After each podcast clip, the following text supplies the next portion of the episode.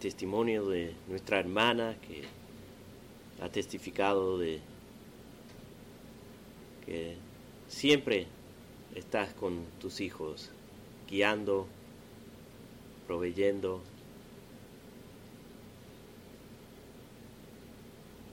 Y tenemos gracias por ella y, y por su testimonio.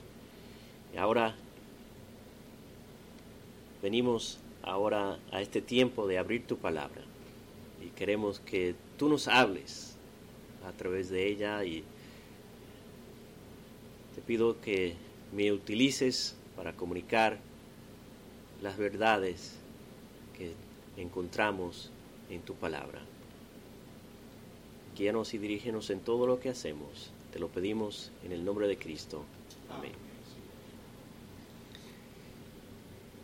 Últimamente en nuestro estudio en el libro de Gálatas hemos estado hablando de la libertad que tenemos en Cristo y sus implicaciones a nuestra vida.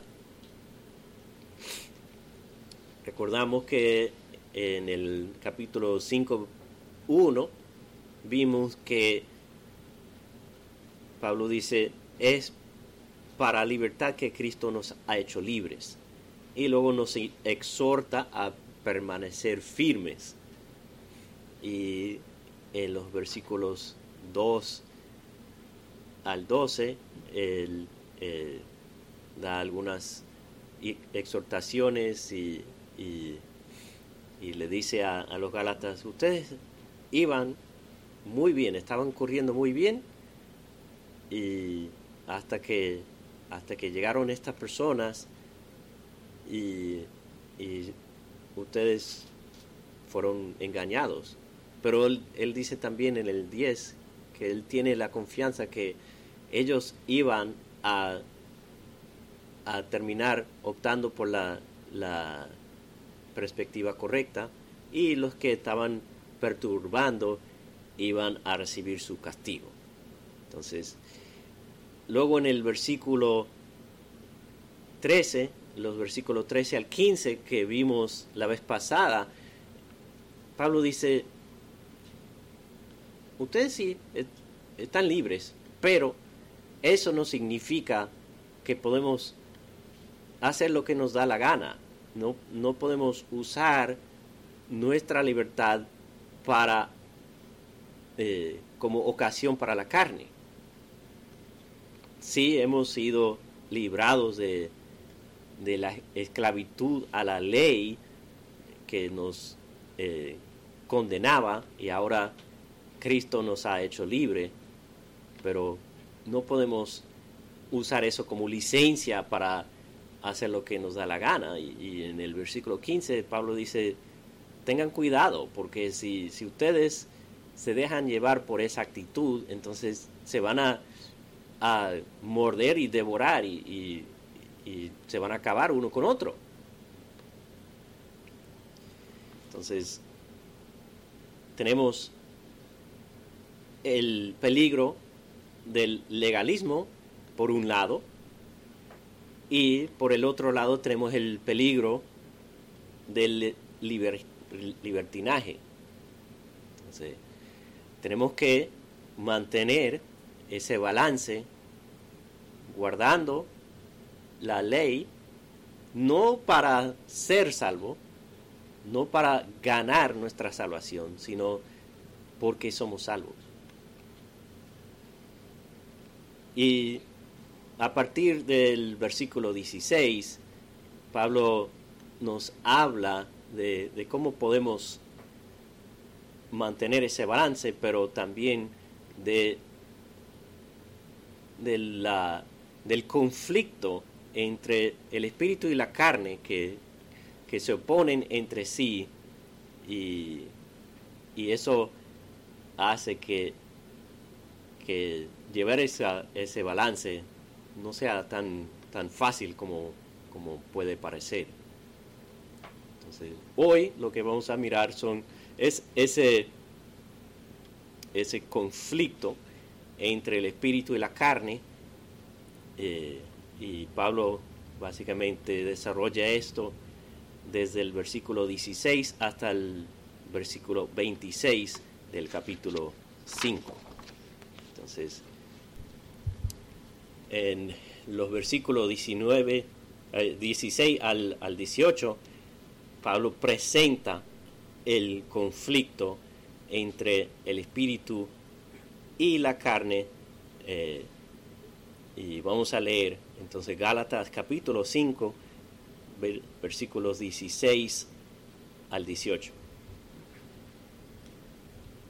Digo pues, andad en el espíritu y no cumpliréis el deseo de la carne, porque el deseo de la carne es contra el espíritu y el espíritu es contra la carne, pues estos se oponen el uno al otro, de manera que no podéis hacer lo que deseáis. Pero si sois guardados por el espíritu, no estáis bajo la ley. Entonces, Pablo dice, andad en el espíritu y no cumpliréis los deseos de la carne. Entonces, andar en el espíritu es la manera de de no dejarnos llevar a los extremos. Pero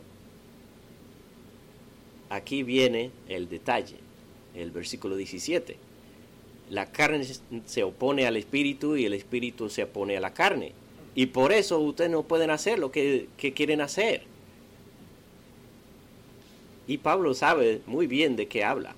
Eh, podemos ver esta, esta lucha eh, en Romanos capítulo 7, este texto famoso, eh, Romanos 7 del 14 al 25.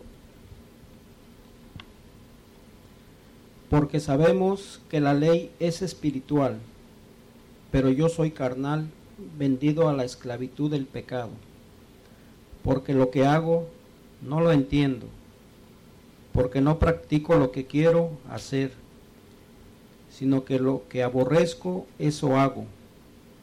Y si lo que no quiero hacer, eso hago, estoy de acuerdo con la ley, reconociendo que es buena. Así que ya no soy yo el que hace, sino el pecado que habita en mí, porque yo sé que en mí, es decir, en mi carne, no habita nada bueno porque el querer está presente en mí, pero el hacer el bien no, pues no hago el bien que deseo, sino el mal que no quiero. Eso practico. Y si lo que no quiero hacer, eso hago, ya no soy yo el que lo hace, sino el pecado que habita en mí. Así que, queriendo yo hacer el bien, hallo esta ley de que el mal está presente en mí, porque en el hombre interior me deleito con la ley de Dios, pero veo otra ley en mis miembros de mi cuerpo que hace guerra contra la ley de mi mente y me hace prisionero de la ley del pecado que está en mis miembros. Miserable de mí, ¿quién me librará de este cuerpo de muerte? Gracias doy a Dios por Jesucristo Señor nuestro. Así que yo mismo, por un lado, con la mente sirvo a la ley de Dios, pero por otro, con la carne a la ley del pecado. Entonces, ahí vemos la lucha, el conflicto. Por un lado, el espíritu que mora en nosotros nos pone el deseo de hacer bien pero nuestra carne y el pecado remanente está, eh, se opone. Y, y, hay, y por eso Pablo dice en, en Gálatas 5:17, por eso no pueden hacer lo que desean, porque deseamos hacer el bien y nuestra carne pecaminosa se opone. O también puede ser que eh, en un momento perdemos la, vista de, del Señor y, nos entra el deseo de, de, hacer, cometer algún pecado, pero luego viene el Espíritu y dice, no, no, no, no, la ley dice que esto no, no se hace. Entonces el Espíritu nos ayuda a vencer el pecado. Entonces, por los dos lados, no podemos hacer lo que deseamos. Entonces, entendemos, nos eh, identificamos bastante bien con Pablo. El bien que, que yo hago no, no lo puedo hacer, mi carne se resiste. Entonces, ahí eh, tenemos ese, ese conflicto, esa lucha. Luego, en Gálatas 5:18, Pablo dice que si somos guiados por el Espíritu, no somos bajo la ley. Entonces, alguien puede decir, ¿qué quiere decir Pablo con esto? si no estamos bajo la ley, entonces podemos hacer cualquier cosa. Y eso no es lo que Pablo quiere decir cuando, cuando dice que no, ya no estamos bajo la ley. Está hablando de, la condenación de la ley. Entonces, y, encontramos la respuesta, eh, él lo explica bastante bien en Romanos 8 del 1 al 4. Por consiguiente, no hay ahora condenación para los que están en Cristo Jesús, los que no andan conforme a la carne, sino conforme al Espíritu. Porque la ley del Espíritu de vida en Cristo Jesús te ha libertado de la ley del pecado y de la muerte. Pues lo que la ley no pudo hacer, ya que era débil por causa de la carne, Dios lo hizo enviando a su propio Hijo en semejanza de carne de pecado, y como ofrenda del pecado, condenó al pecado en la carne, para que el requisito de la ley se cumpliese en nosotros, que no andamos conforme a la carne, sino conforme al Espíritu. Entonces, ahí lo explica bastante bien el versículo particularmente los versículos 2 y 4. Eh, entonces, ya no estamos bajo la condenación de, la ley, porque Cristo, como dice el versículo 3, ha satisfecho las demandas de la ley. Él vino y sufrió el castigo que la ley tenía para nosotros y nuestro castigo cayó sobre él eh, y, él satisfizo las demandas de, la ley para que nosotros podamos ser librados a, a estar guiados por el Espíritu. Y eso es lo que quiere decir Pablo cuando dice, si estamos guiados por, por el Espíritu, ya no estamos bajo la ley, ¿no? ya no estamos bajo la condenación de la ley, como, eh, como él dice en Romanos, la ley de la muerte, el, del pecado y muerte. Ya no estamos bajo esa ley. Estamos bajo la ley como, como regla de vida, pero no como eh, estándar de, de justicia para salvarnos la salvación es por Cristo, no por la ley. Y eso es lo que Pablo está diciendo ahí.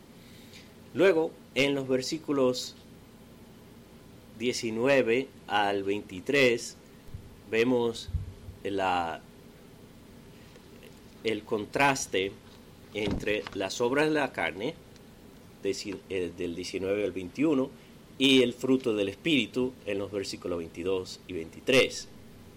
Vamos a leer los versículos 19 al 21.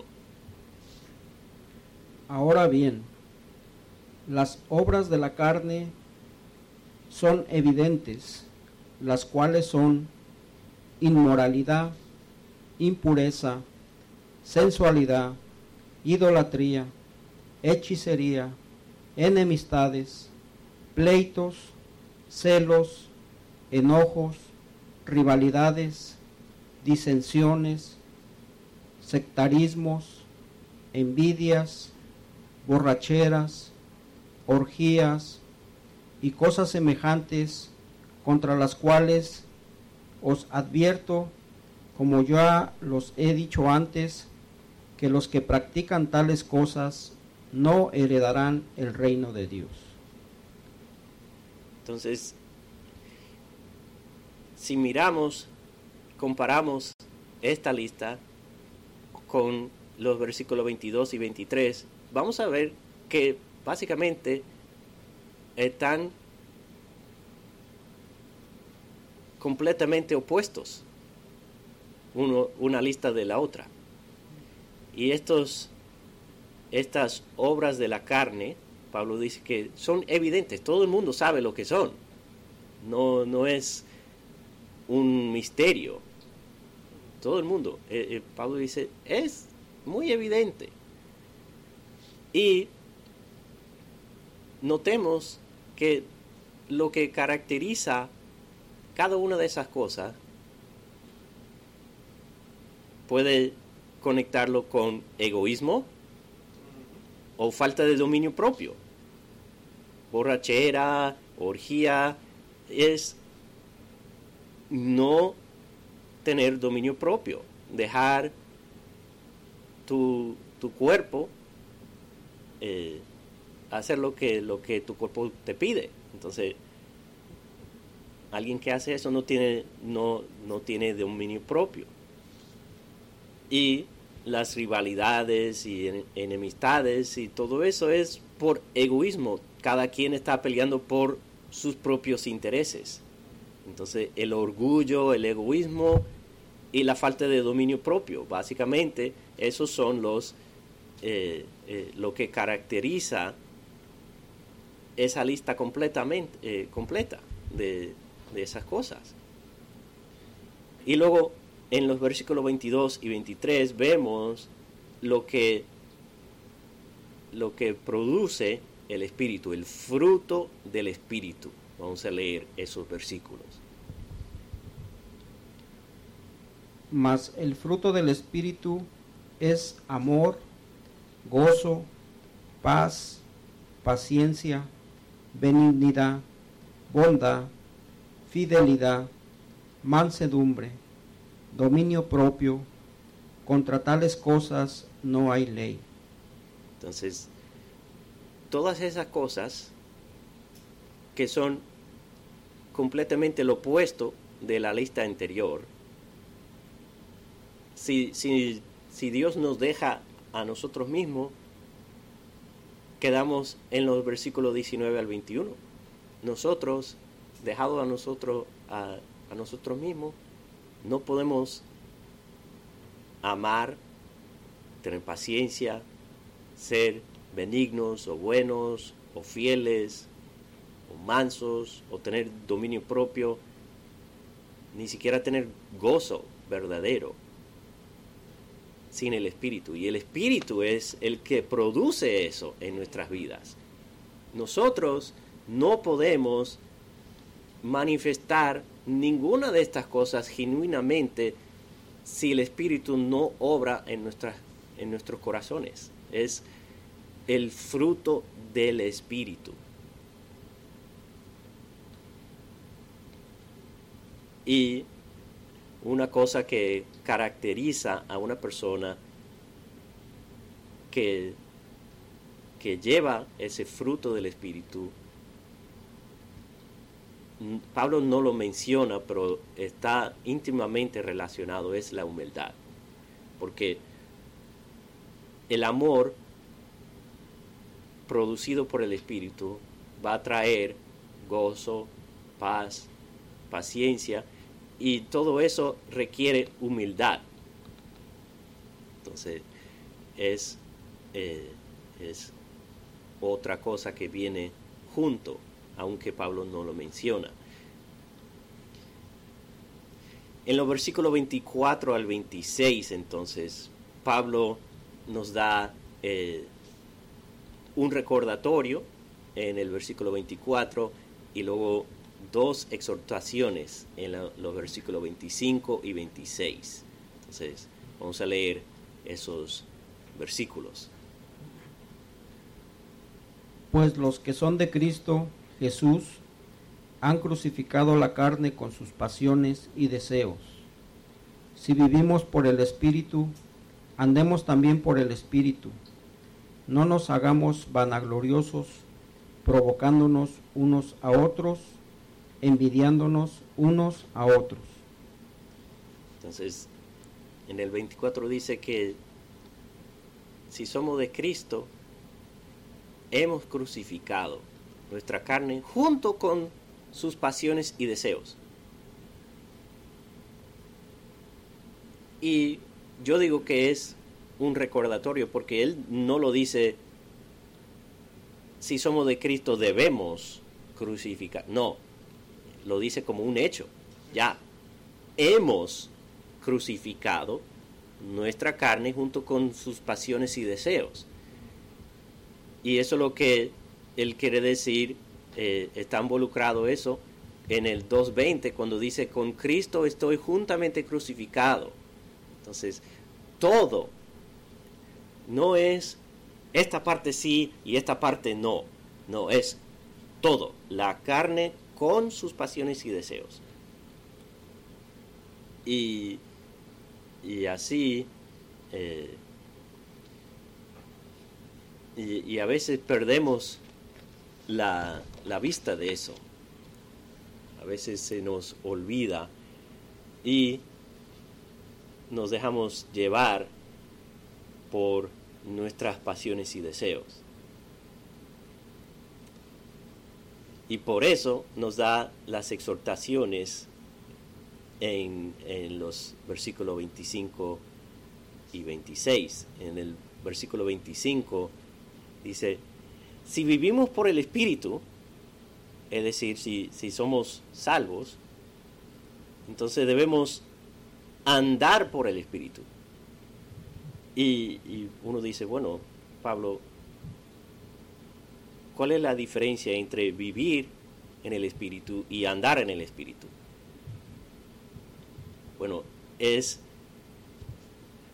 que podemos mirar al a Efesios 2 y en los versículos 1 al 10 vemos que Pablo dice que Dios nos dio vida juntamente con Cristo y nos eh, y, luego nos recuerda que somos no somos salvos por obra sino por gracia pero sí somos salvos para obras. Entonces, nuestras obras no nos ganan la salvación, pero deben eh, acompañar y, ser el resultado de nuestra salvación. Y eh, vamos a leer Efesios 2 del 8 al 10 para recordarnos esa gran verdad. Porque por gracia sois habéis sido salvados por medio de la fe, y esto no de vosotros, sino que es don de Dios, no por obras para que nadie se gloríe, porque somos hechura suya, creados en Cristo Jesús, para hacer buenas obras, las cuales Dios preparó de antemano para que anduviéramos en ellas. Entonces ahí eh, la clave realmente es el versículo 10. Somos hechura suya, creados para buenas obras, que Dios ha preparado de antemano que anduviéramos en ellas. Entonces, ahí vemos Dios nos ha dado vida, entonces vivimos en el Espíritu, eso refiere a nuestra salvación, pero también debemos andar en el Espíritu y ese es poniendo por obra esas buenas obras y es nuestra santificación progresiva y, con la ayuda del Espíritu. También Filipenses 2 12 y 13.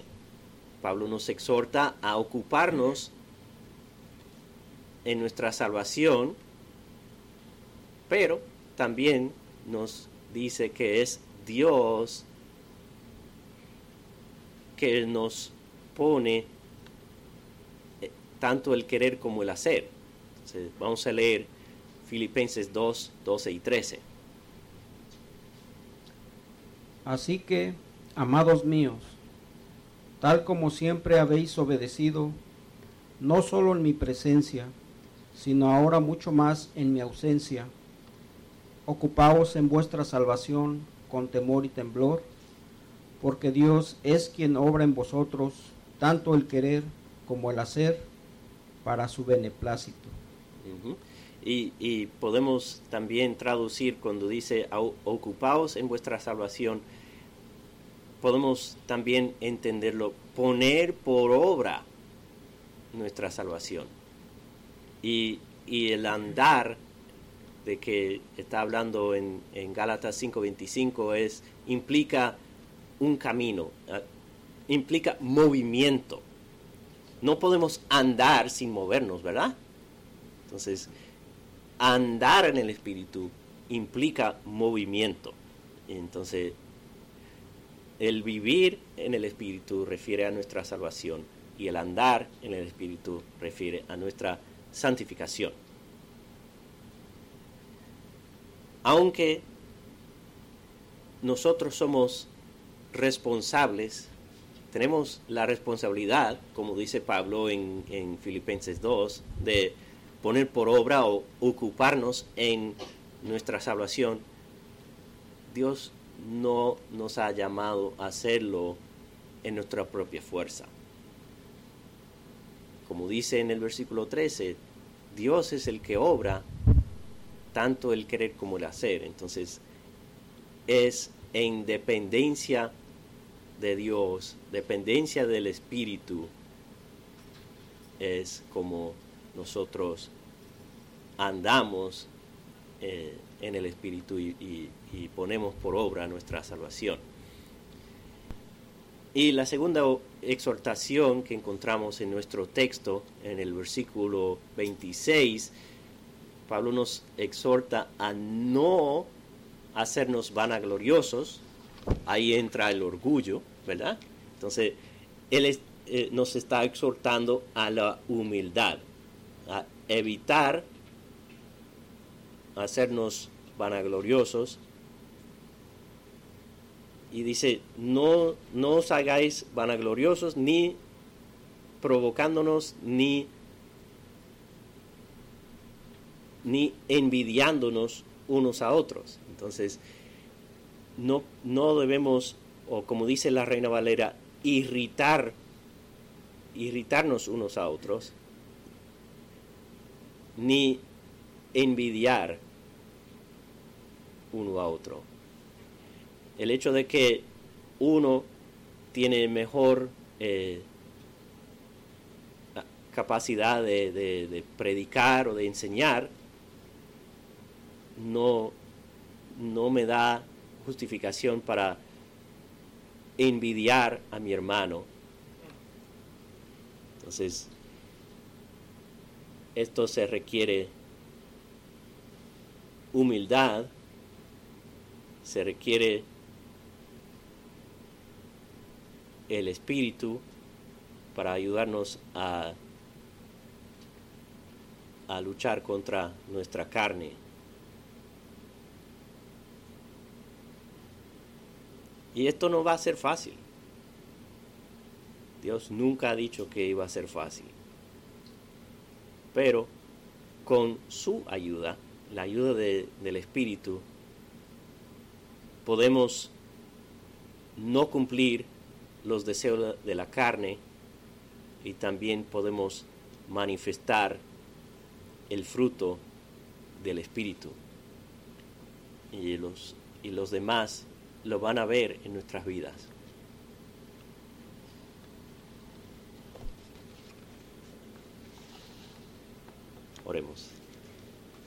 Señor, te damos gracias por tu Espíritu que nos has dado para que podamos vivir en el Espíritu, pero también andar en el Espíritu y ser conformados progresivamente, poco a poco, conformados a la imagen de Cristo. Ayúdanos a, combatir el pecado, a poner por obra nuestra salvación, porque nos has dado el querer y has sobrado el, el poder hacerlo también a través de tu Espíritu. Y te pedimos que el Espíritu pueda producir su fruto en nuestras vidas también, que nos des ese amor, gozo, paz, paciencia, benignidad, bondad, fidelidad, mansedumbre y dominio propio, que solo viene de ti. Ayúdanos porque nosotros solos no, no lo podemos hacer. Pedimos todas estas cosas en el nombre de Cristo. Amén.